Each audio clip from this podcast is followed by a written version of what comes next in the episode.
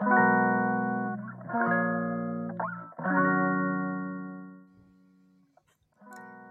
んにちは。2月12日月曜日。今週も始まりました。皆様はどんな週末をお過ごしでしたでしょうか？この番組は、学びに何かを求め続け、自信と知性を兼ね備えた女性、アディションになりたいアラサー女桃子と、若菜で。お送りするラジオ番組、アデラジオです。哲学することが大好きな私たちが、心、体、性についてのウェルネスを自分たちのストーリーと交えて、内側をさらけ出しながら語り合います。この時代をヘルシーに、そしてセクシーに生き抜く輪を皆様と一緒に広げていけると嬉しいです。はーい。はいお願いします。ございます。今日は自己分析。ついに自己分析。やったことある？なんかさ、就活の時とかさ、なんか、ねえ、なんかあるじゃん。結構学校でやったりとかさ。あるあるある。え、私さ、めっちゃ苦手なのよ、自己分析。あーわかる。うちも自己分析苦手。超苦手。超苦手だし、でも、みんな苦手他の人なんだよの分析はするじゃん。なんてなんて？そう、他の人の？他そうそうそう、他の人の分析は超するのに、自分の分析は苦手っていうさ、もう典型的な。確かに。ね。でもなんか自分のことを分析するのも大、てか、が一番大事だよね、結局ね。なんあ、か。ほんと大事。うんえ、なんかさ、覚えてるこの前さ、うんこの前ってか、若ちゃんがオーストラリア行く前に、うーん。そう、一緒にさ、コーヒー飲んでる時にさ、うんうんうん私たちってめっちゃ人のこと分析するよね、みたいなさ、なんか職業病じゃないけど、うんうんうんあどっかお店行ってこここうした方が良くない？もっとこれ強くなるよね？みたいなさ、うん。話絶対するじゃんお互いさしなんか人のことも話すじゃん。そうそうそうそうそう。なのくせに分析されるの超嫌いだよね？みたいな。これまでの私たちってみたいなさ。そうね。あんまり言われたこと 言言われても気にしたことないのかもあって言われたことないかも。耳に入れてないみたいなね。それもあると思うけど。えわ若菜 わ若ちゃんってこういう人だよねってあんまり言わせないっていうのもあるのかな。あそうだね。若ちゃんに関しては言わせないんだと思う、うん。あとこの人に言っても別に何も 響かないだろうなって思われてただろうね昔だったら。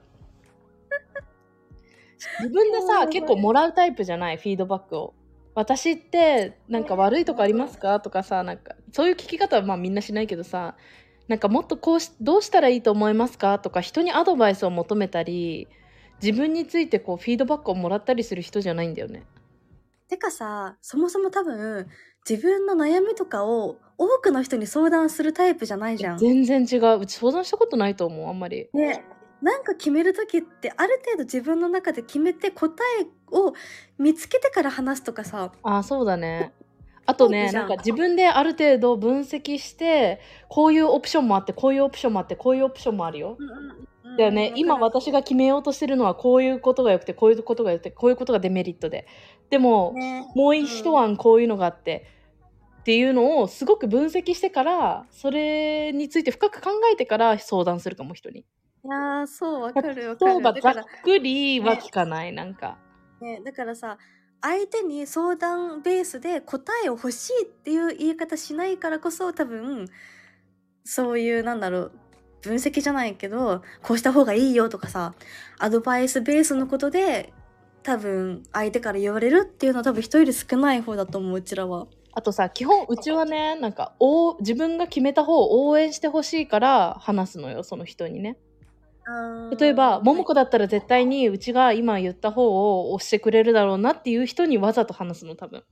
あうちに批判的なことのを言う人にも話さないし絶対に。そうだね。話さないね。そうそもそね。もね応援してくれる人にしか話さないっていうのもあるのかも。うんうんうんうん。でもさわかんない。私はね多分相手から否定されるのも嫌だし、うん。なんかそうやってなんか自分と違う意見を強めに言われることも多分苦手だったのよこれまで、だから多分もう自分の中で完全に決まりきったことしか言いたくないっていう感じだったし、うんなんかそれで言われるとさなんか迷っちゃうのもあるのよ、自分が。ああ、そういう人いるよね。なんか占いに左右されるから占い行きたくないみたいあーあー、多分そうかも。な。なんか、なんか気にはなるけど、うん、いけないし、自分に自信がある時にしか行きたくないって思ううんから、そうだね、なんかちょっと弱みにつけ込まれやすいタイプだと思うよ、私。あ、あ本当。うそうね。えー、ももこでもあんまり、なんかももこって相談されるタイプだもんね、どっちかというと。あ、そうなの、そうなの、そう。それはね、自分でもすごいそう思ってて、自分もそう、なんか、あの、話すより聞きたいタイプだから、聞き上手だもんね。なんか引き出したくなる、どんどん人の話、人も。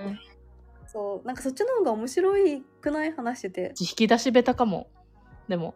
あ本当？なんか、なんかさ、そううちはさ、なんか結構、アドバイスしたい女かも。ああと論理的、論理的に。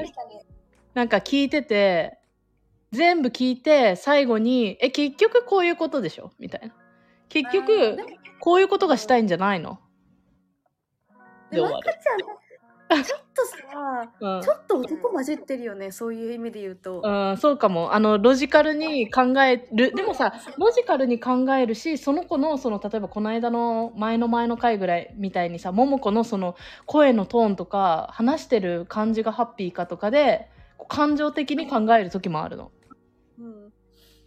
なんか若ちゃんはすんごい分析できるから、だかそれでいろいろこうね、ミックスだよね。結構なんか、論理的に解決する時がある時はそうだけど、恋愛って結構さ、論理的より感情とかさ、なんかその人がハッピーそうかどうかっていう時があるじゃん。なんか雰囲気が。こう。っていう時もある。っていう分析。私のほやり方はね。するよね。めっちゃ分析するもんね。でも自分の、自分の感情はなかなか、でも自分の感情もするね。結構。あ、なんでこういう感情になるんだろう？とかさ。あいや、大事。なんか自分、なんか自分を深掘りすることが多分一番大事なんだろうなって思ってはいるんだけどね。結局さ。まあでも、かといって、なんか自分から見る自分も結局なんか一つの側面でしかないから、偏っちゃうもんね。ねそうだからだからこそ多分他人から見る自分はもっと自分かもしれないしうん。多分そういう意見もどんどん取り入れていかなきゃなっていうのはすごいなんか思うなんかそれこそポッドキャストやっててなんか自分の声とかさうん。喋り方とかなんかえ自分ってなんでこんな鼻すすりながら喋ってんだろうとかさ それは鼻炎だから。なんか自分で話してる時は全然気にしてなかったことがうん。第三者の目線で聞くとすごいなんか気になるポイントが違かったりするみたいなさあるよね。うちもさ、自分こんなに早口で、なんか言葉の数多くてみんな聞いてて疲れるねと思った。自分で聞いてて疲れたんだよね、すっごい。でも本でもさ、結構友達に聞くとさ、え？全然いつも通りじゃない？みたいな。え？みんなこのスピードで私の話聞いてたんだ？ごめん。当 いやわかるわかるすっごい疲れさせてんなと思った。また、なんかそうね違うよねやっぱりとのさコントラストがすごいじゃん。えそうでも私もなんか最近ねママがさポッドキャスト聞いてくれてて、なんか「えなんかももこ最近早口だよ」みたいに言われて「本当？え ごめん」みたいな。嘘。だからさ桃子側の人は桃子のことスロースローとは感じないんだよ。でもうちの方友達とかねは桃子ちゃんゆっくりだよね喋るのっていうの多分うちの速さにめっちゃ慣れてるし多分うちの友達ってこれぐらいのスピードでみんな話すのよ。あーはいはいはいはい。だからすごい多分あの桃子の方からしたら私の速さ疲れちゃうかもね。あのうん。友達は、いやどうなんだろう。まあ確かにねなんかそういうなんかさ声だけで聞くと違かったりとかなんかいろいろあるよねやっぱり。自分で聞いてさ弾丸みたいに喋んない。ダダダダダダダダって喋るじゃん。なんかわかる？いやあのね私は滑舌悪すぎてうん。早く喋ろうとすると突っかかるからね 喋れないのよまず。舌足らずだから喋れないの本当に。いやもうちょっとびっくりした一瞬。なんかうわ私すごいなんかミサイルみなんていうミサイルじゃない。なんかあの、射撃、連打で射撃する球みたいな、なんか、なんか、トーンも一緒だし、ドドドドドドドドドライフル銃。はいみたいな。そう、ライフル、なんて言ったら、なんていうのあれね。なんか、わかるよ。うんっていうね、やめてよ。話はそれだけど、えー自己分析ね。若ちゃんはどう感じてるの自分自身のえうちはね、まず今日は自己分析、その、結果を言って、それがなんでそういう自分になったかの経験談を振り返って話していこうかなって思ってんだよね。ああ、なるほどね。そう。で、まずね、自分の最近特に感じてる自己分析ね、から発表すると、まずはね、恋愛観、結婚観、人間関係に対してすっごく消極的。ああ、はいはいはい。あと、これともう一つね、客観的に状況を見る。状況とか人とか、うんなんだろう、うんいろんなものをうん客観的にすごく引いた目線で、遠くから見がち、俯瞰で見すぎ。確かにね。うん。っていうのが、うんどこから自分の人生の経験から来るかっていうところなんだけど、うん。まあね、2種類、2個経験があって、まずね、幼少期の私ね、うん。の周りの大人からのね、こう、裏切りとか、人間的な部分、こう、人間の欲望みたいな部分をたくさん感じたり、見たりしたから、なんか、こうなったのかなと思って、恋愛観とか人間関係あーそれはなんか、なんていうの、まあ、人間で結局こうだから、なんかそうそうそう。欲深いなとか。期待できないみたいなさ。そうそうそう。大人でもこうなんだとか、なんかこうそういうのがあって例えばさまあこれ何回も話してるかもだけど自分の両親が離婚してたりね、うんうんうん。ていうかそのお母さんのお兄ちゃんいとことかもう周りが結構ね離婚してるのよね。でしかもその理由がこう浮気男の人も女の人も浮気でしかも私はそれを聞いただけじゃなくてその現場を見たりとかこう証拠集めをしたりとかしたことがあるのよね。小さい頃に。小さいって言っても中学校とかだけどね。その経験からなんか身近だったの。そういうなんか大人の裏切りとかこう人人間的なこうなんか汚い部分ではないけど。汚くはないのよ。汚くはないんだけどこうねなんかそういうそうだよね部分を見ちゃったからそう。結局表面ではこうだけどそうそうそう。表面ではいいお母さんでも裏では男と浮気してんだとか、なんかそう。いうのを見ちゃったからかなっていうのはあって。あとはね、うん小学校とか中学校のいじめとかカースト制度がすごい激しかったのねうちの学校。ええー、あそうなんだ。そうそうそう。あの学校の中で1軍2軍3軍っていうのがあって。え怖い。そうそう目には見えてない、目に見えるんだよねそれもまあ。でもあなた1軍だよねとか言わないけど話の中で。なんかそういうのがあって1軍はその学年を仕切る不良グループっていうかこう頭がいいとかじゃなくてこう不良なのみんな。うんうんうんで2軍はそれに従順に従う人間でこういじめのターゲットとかにはならないけど1軍のいじめを無言でこう加担するタイプの、はいこう言ったらモブみたいな。え赤ちゃんはさ何どのポジションにいたわけ？えでね3軍まで説明させて。あオッケーオッケー3軍はいじめのターゲットなのよもう。あはいはい、はい、容姿とかがちょっとあの問題があったりとか行動が少し問題あったりとかユニークな人、なんかいい言葉で言えばユニークで、こうあとはね障害がある子とか障害者学級とかも一緒にが何クラスにいたりしたから障害がある子とかが3軍のターゲットで3軍だったんだよね。うちはもうねうちはやっぱりこういう人間だからさ2軍と1軍の間なのよ。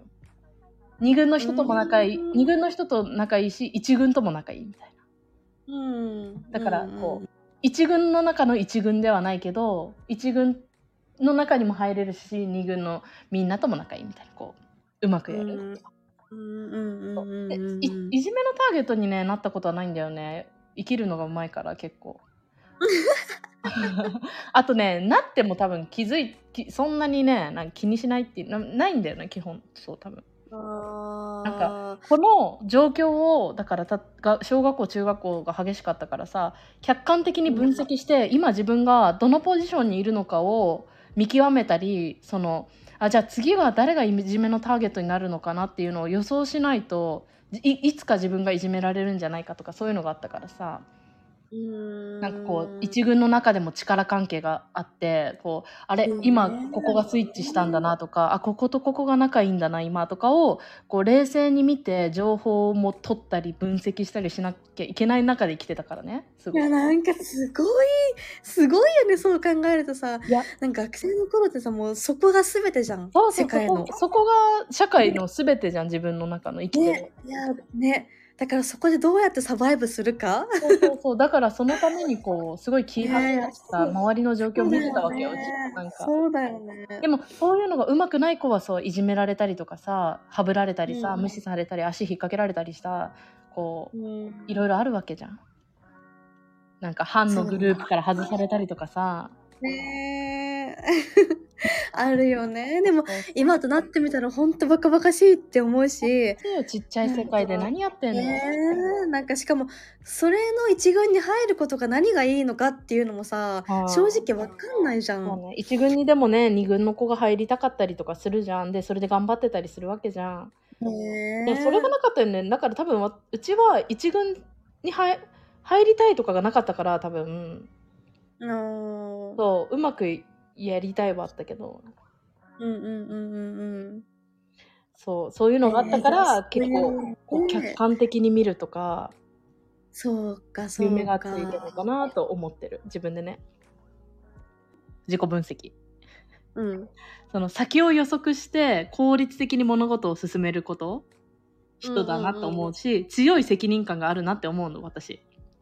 そうだね確かに。今話してたことにもわかるけどさそれはな、うん。どこから来たかって大学の頃にやったウェディングサービスのアルバイトなの、ああこれ話したことあるかもだけど、その、どさあウェディングのバイトって土日だけ学生をこうがっつり集めて高い時給1300円から400円ぐらいで1日こう何サーバーって言ってさウェディング披露宴のさこうお料理出しとかをするわけお酒をついたりとかさ。そのバイトをしてたのね私。で、最初の頃はさあーもうただ料理出してピシッとした服着て拍手笑顔でやってればいいだけって思ってたのすごく。うん。甘くね。うん。自給意志最高じゃんみたいな。うん。けどなんかあるミーティングの時にその現場責任者みたいなこうキャプテンみたいな人にねうん。言われた言葉がすごい響いててその一件結婚式挙げるのって数百万円お金をかけてるわけよその新郎新婦はね。うん。でそれに参加する人たちもその日のために化粧して髪やって服買って楽しい場にしたくて来てるわけじゃん？お金をかけたりこう時間を費やしてね。うん。だけどだからそんな結婚式の場で一一生に一回かもしれない結婚式の場でね。ただの一サーバーだけど私は。土日しか入らないね。大学生の、うんミスしたらすっごい大きい損失だしお金だけじゃなくてその人のいい思い出さえもダメにしてしまうってダメにしてしまうんだよって言われたの。ミーティうングで、んうん。そうだなと思って。なんか1300円の時給でに設定してあるのってそこが理由じゃん。その980円とかじゃなくてね、確かにね。でもさうん。そこでそこまでの思考力でうん。考えられる、なんか能力もすごいなと思うけどね。普通さそんななんか言われたところでもうはいはいって終わらせてしまうところをしっかりなんか考えられるって思考力はさすがだなって思うね。えでもなんかそこまそれまで思ったことないんだけどその時にすごい響いたんだよねその言葉が。あじゃあ自分がもし新郎新婦で何百万も払っててのになんかもしなんかさそのサーバーが一人間違い料理を出しミスっただけでアレルギーがもしその人にあってアレルギーで倒れちゃったりして救急車呼ばなきゃいけなくなったりしたら結婚式めちゃくちゃになっちゃうじゃんみたいなそうだねだから確かに。そうなんかこうもゲストの立場に立ってとかさもし自分が逆の立場だったらって考えるきっかけになったんだよねそれがすごく。でも怒ってないんだけど別にそのミーティングで。あの、うんうんうん。その前にねなんか問題があったとかじゃなくてなんかそれを言われた時にすごい気づいてなんか、だなって思ったのが責任感こうが出たっていうのとあとはその結婚式ってもうオンタイムで終わらせなきゃいけないのね。2時間半、はいはもう入場から2時間半で絶対ゲストを出さなきゃいけないの。もう2件うん。3件やるから1日に、どんどんそうだよね。押してきちゃうんじゃん、後ろが。待ってるし。うんだからそのこう効率的に料理を出してサーブして食べさせて進行する必要があるのよね。自分がも受け持ったテーブルを責任持って。うん。で大体23テーブル持つのね。10人から15人ぐらいのゲストをね自分が。はいはいはい。だからそれをこう回すのでもう料理を出し終わったら皿を次は下げてとか次はお肉料理がもうすぐ来るから赤ワインをじゃあ欲しい人聞きながら皿を下げるなきゃなとかなんかこうドリンクケアの後はあれを補充して皿をつこう下げて後ろに下がったついでにあれを持ってこようとかもう何？ワンウェイ2ジョブぐらいじゃなくてもうワンウェイ3ジョブみたいなもうなんか 5, 個5手先を考えながらなんか常に歩かなきゃいけないしこう仕事しなきゃいけない、はいはい。そうだよね。っていう状況でやってたからなんかこう仕事のやり方っていうかさが身についたなって思うそこで。うーん。確かにね。まあだから後々の責任感にもまあつながってくるし。うん、そのね。先を予測して効率的に。もうね足痛いんだヒールで前。その慣れないヒールでさ9時間とか、ね9時間とかぶっ通しで働くのね。歩きながら歩き回って。もう効率的に動かないと無駄な動きしちゃうと足が死ぬのよもう本当に いやそうだよねもう超シビアだろうねそんな世界なんてさ。もう足が最後ピリピリしてさもう歩いて帰れないのフラフラでもう。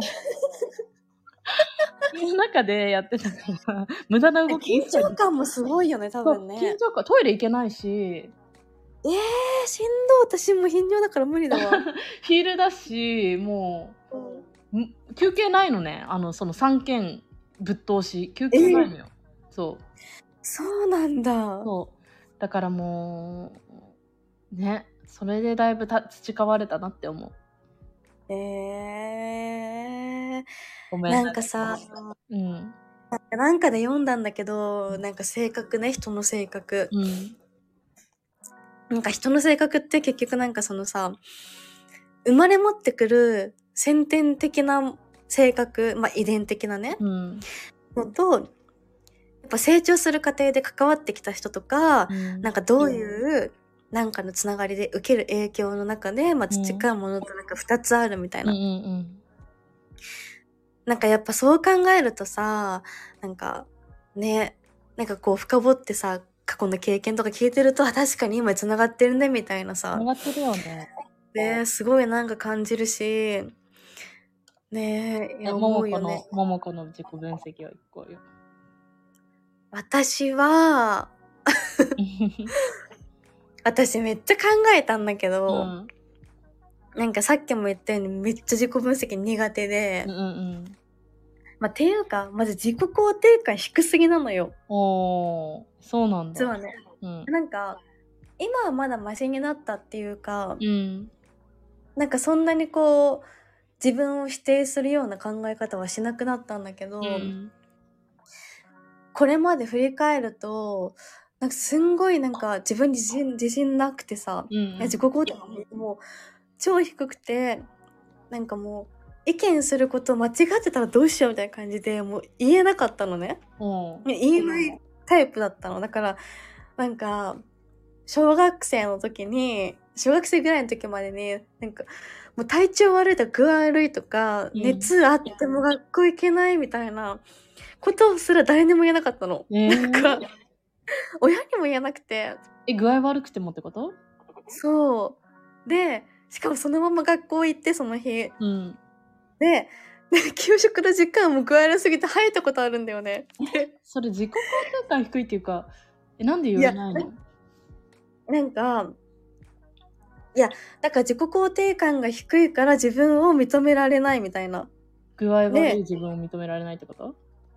いや、なんだろう、自分の言ったことが、なんだろう、誰かに影響して、なんか嫌な思いしたらどうしようとか、なんか変なことばっか考えてたんだよね、ちっちゃい時。へえ意味わかんないよ。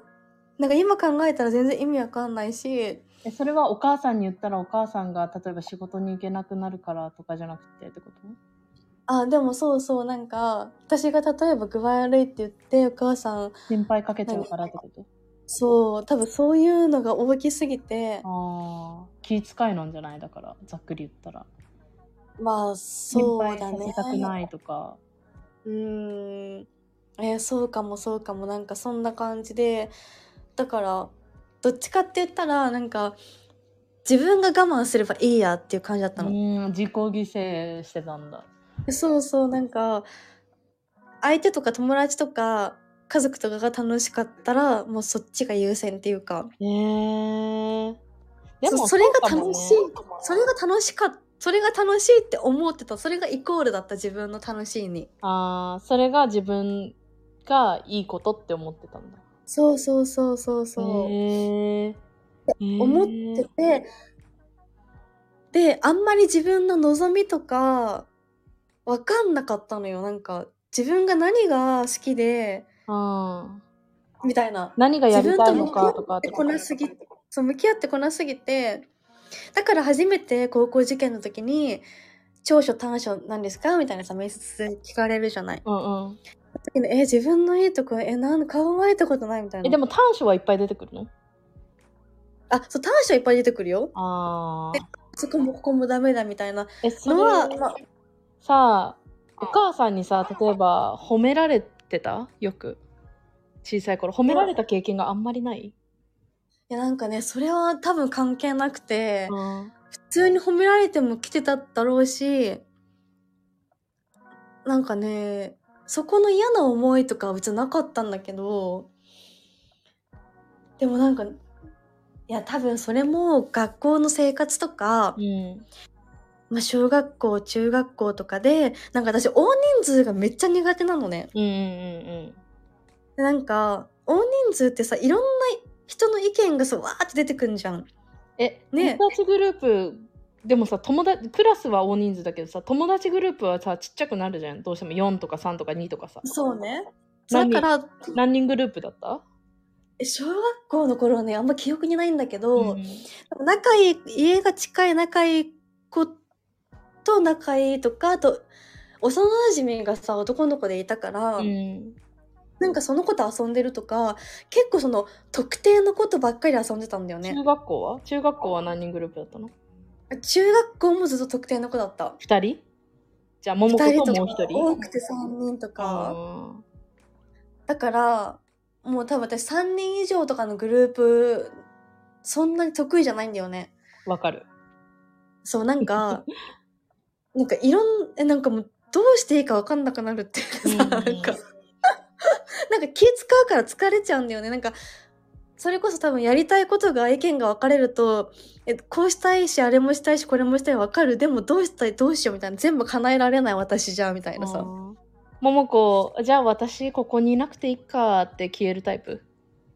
うーんそうだね。私わんわんさかわんさかするのもそんな好きじゃないから。そうだね。そうそう。えー、それはわかんなんか理解できないな。うちがそそういうことなかったからな。なんか自己犠牲型じゃないし。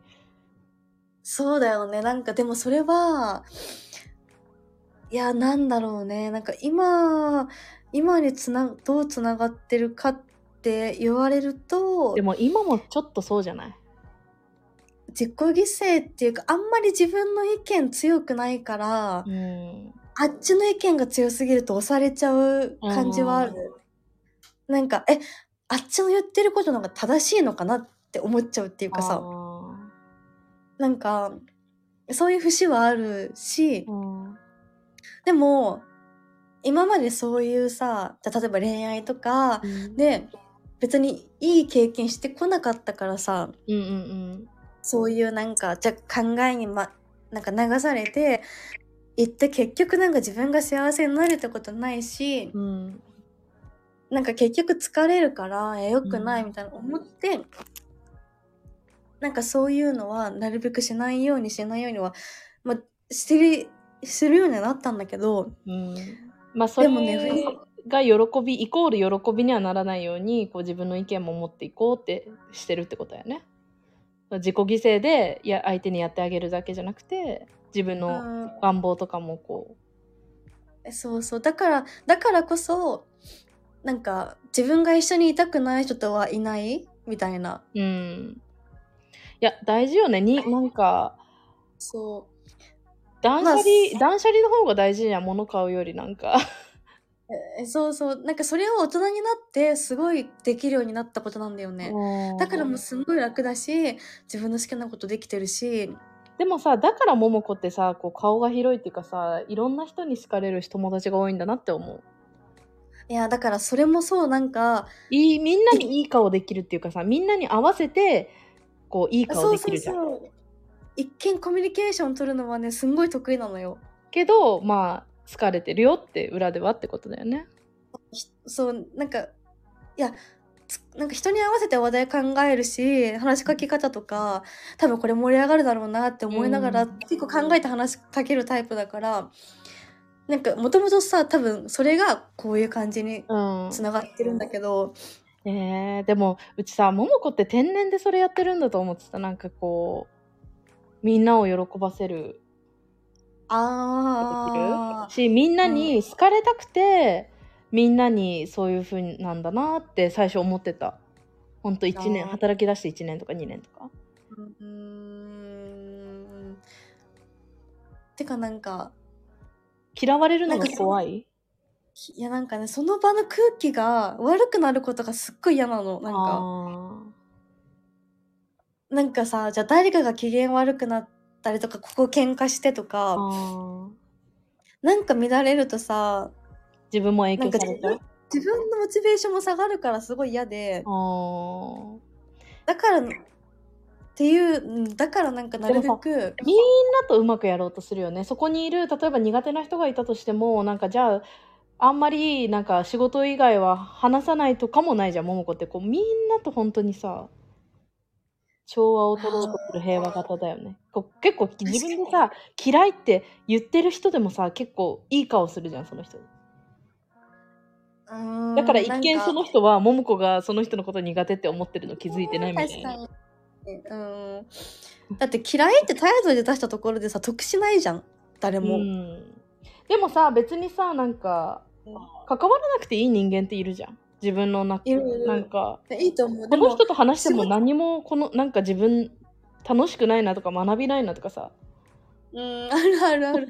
まあでも、仕事する上ではさ、まあ、最低限のコミュニケーション必要だし、いやでも桃子のコミュニケーションって結構もう一歩上じゃない？なんか。いや、本当。だからみんなに好かれあのみんな男は桃子が好きなんだよ。一緒に働くいやほんとそうだと思う。みんな桃子のこと好きで好きなんだろうな。それところはまた別だけど。いやでもそうよ。なんかすごい。だからあの人たらしよね。言ったらだから。でも、でもなんか、人を、人をサポートしたいとか、うん。多分引き出したいとかはそういうふうに多分無意識に思ってるとう思う。ん。上げまんなのか下げまんなのか。ねえ、やめてよ。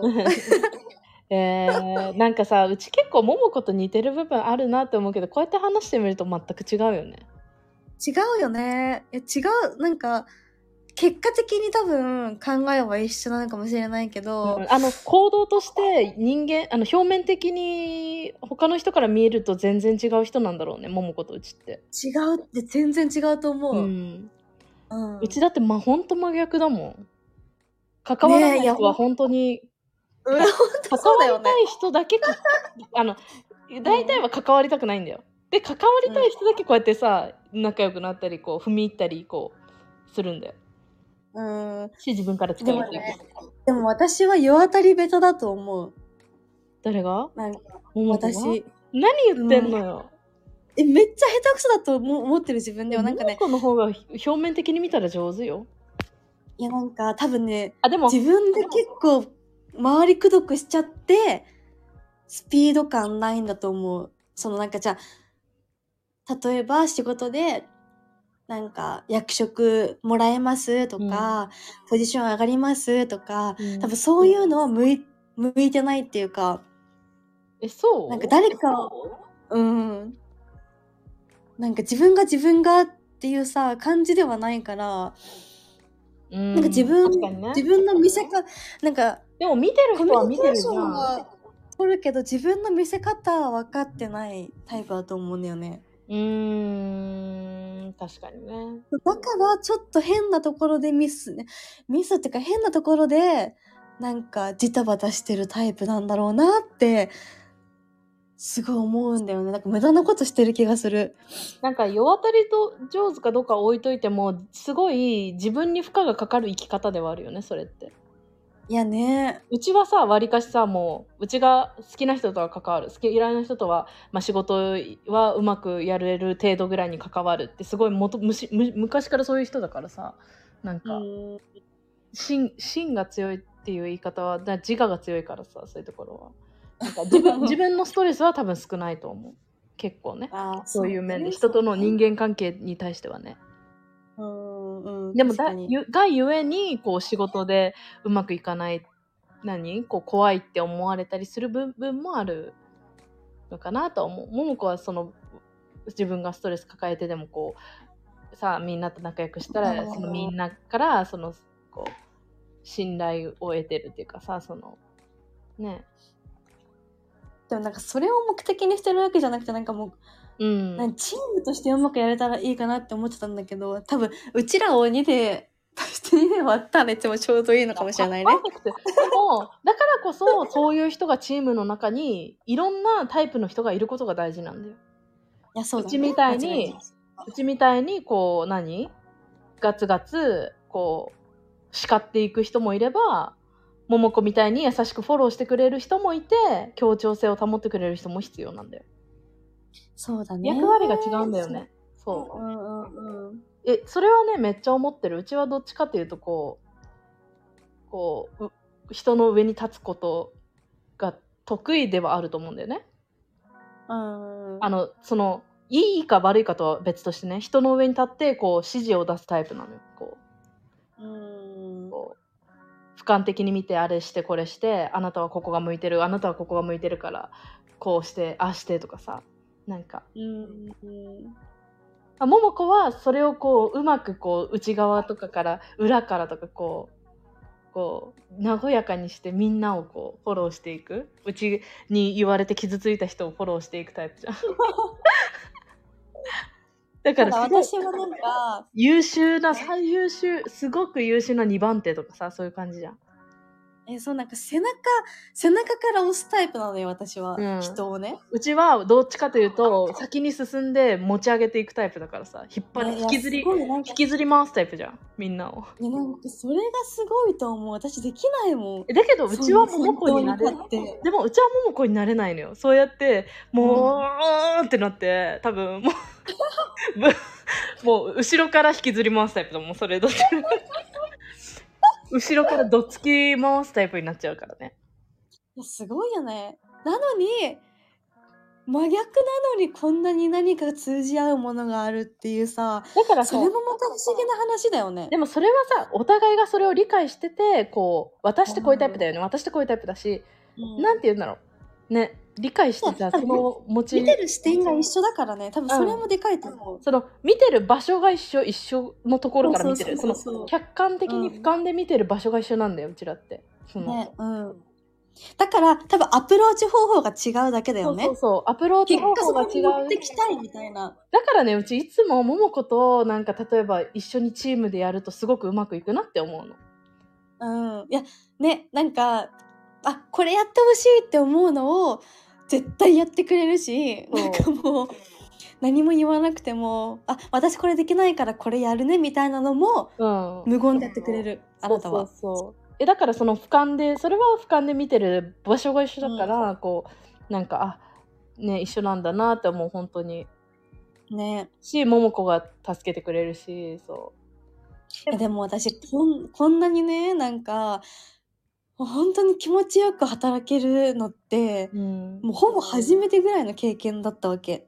ねえ、いや、うちも結構そうだと思う。本当に。ねえ、なんか、だこんなになんか、え、言わないことが伝わりすぎてて気持ち悪いなとも思うし、うん。それがうまく回りすぎて、なんか、思考回路一緒すぎないみたいなさ。ね。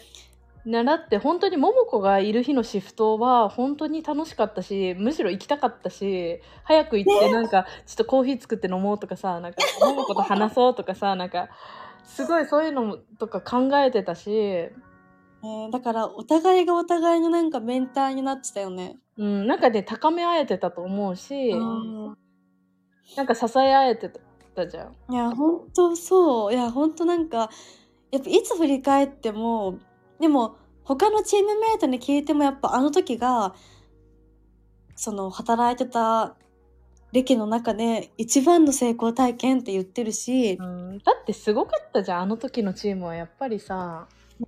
ほんとそうなのよね。多分外から見ててもそう外から見てても分かるレベルだったと思うあれのこううまくはまってる、だからだからうちと桃子みたいなタイプの人がそのチームにいてそこがうまくやれてガチャってはまってれば他がどんなにどういうタイプの人間でもうまくまとまるチームができるんだと思う。そうだったじゃん実際。なんか。小さいチームで最初やっててさそれから大きいチームになったじゃんその次。でいろんなタイプの人がいろんな店舗から来たあそこの最初のモックって言ってそのオープンさせる前のさやった時だってさすごく良かったじゃんうん、うん、よかったね。ほんとね。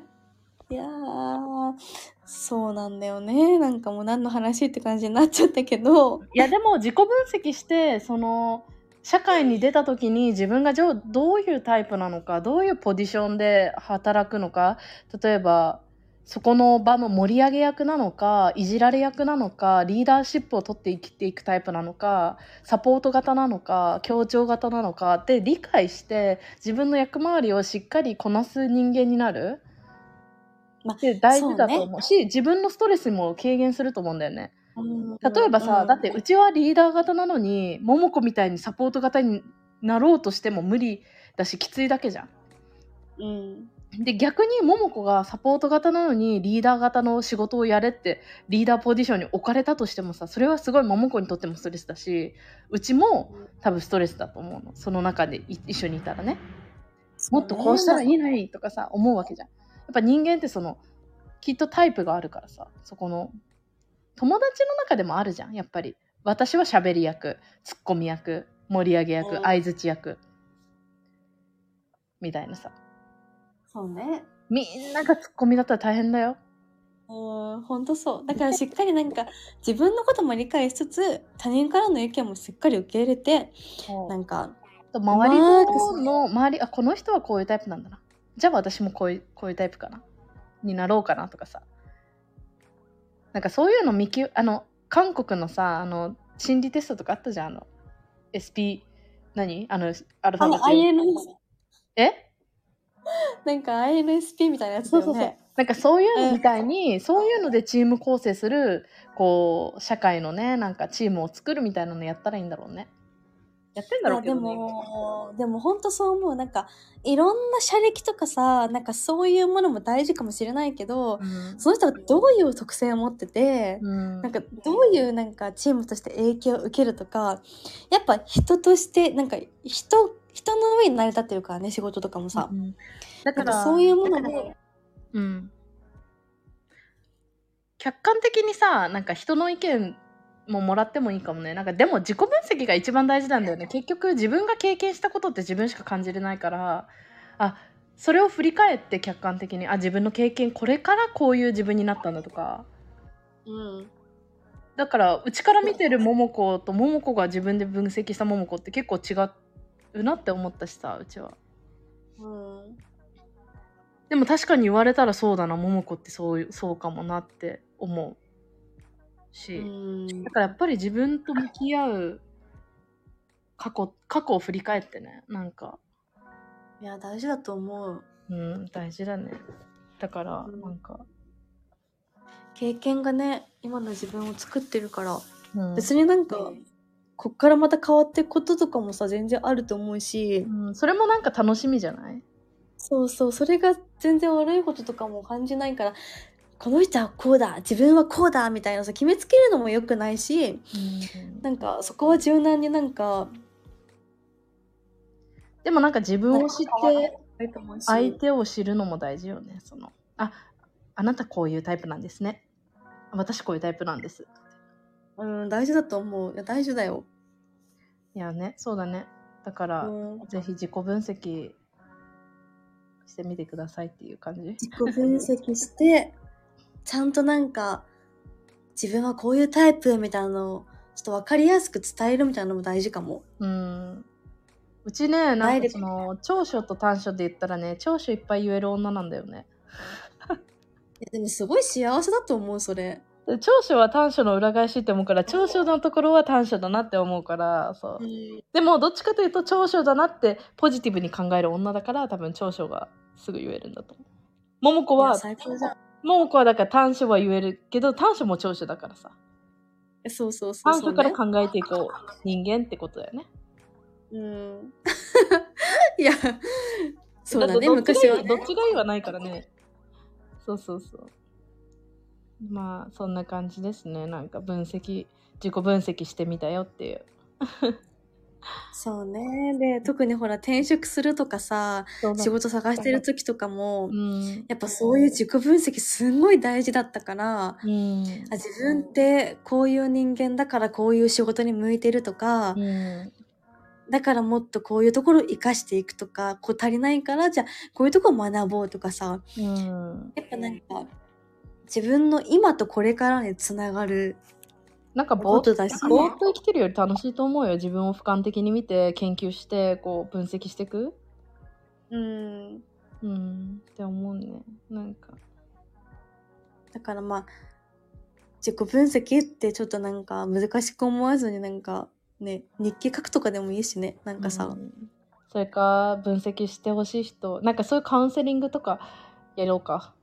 赤ちゃん赤ちゃんやってもやってあげたらいいんじゃないなんかカウンセリングやろうか。迷える子羊たちにさあなたはこうだからなんか経験から経験を聞いて今なんかねどういう自分はどうだと思うのあそうなんだどういうことからなんかこう整理するこ整理するね手助けとかできたらいいんだけどね意外とさビシッと言ってくれる人いないからね周りにうーん。だからなんかそういうなんか第三者から言われるとなんかはってなるしうん。逆にそれぐらいの立場から言われる方がさなんか受け入れやすいみたいな時もあるじゃん。すごい親しい友達に言われるよそうだりも、ね。ね。だからちょっとそういうねまあカウンセリングとかもあるんだろうけどね。まあなんかぜひなんかまあもし、まあ、私の身近とか桃子のね身近でねこうある人がいたら私たちにぜひね自己分析発表会参加し してくださいっていう感じです。参加しましょうはーい。アデラジオは毎週月曜8時にニューエピソードが配信されます。Spotify、Apple Podcast、Amazon Music、StandFM など主要なリスニングサービスにてお聞きいただけます。感想テーマ、ご意見も募集中。メッセージの宛先は概要欄にあるメッセージフォームのリンクから、そしてポッドキャストのフォローお願いします。また、インスタグラムも更新してます。アットマークアデラジオ。そちらもぜひチェックしてみてください。最後まで聞いていただきありがとうございました。艶やかに1週間を駆け抜けましょう。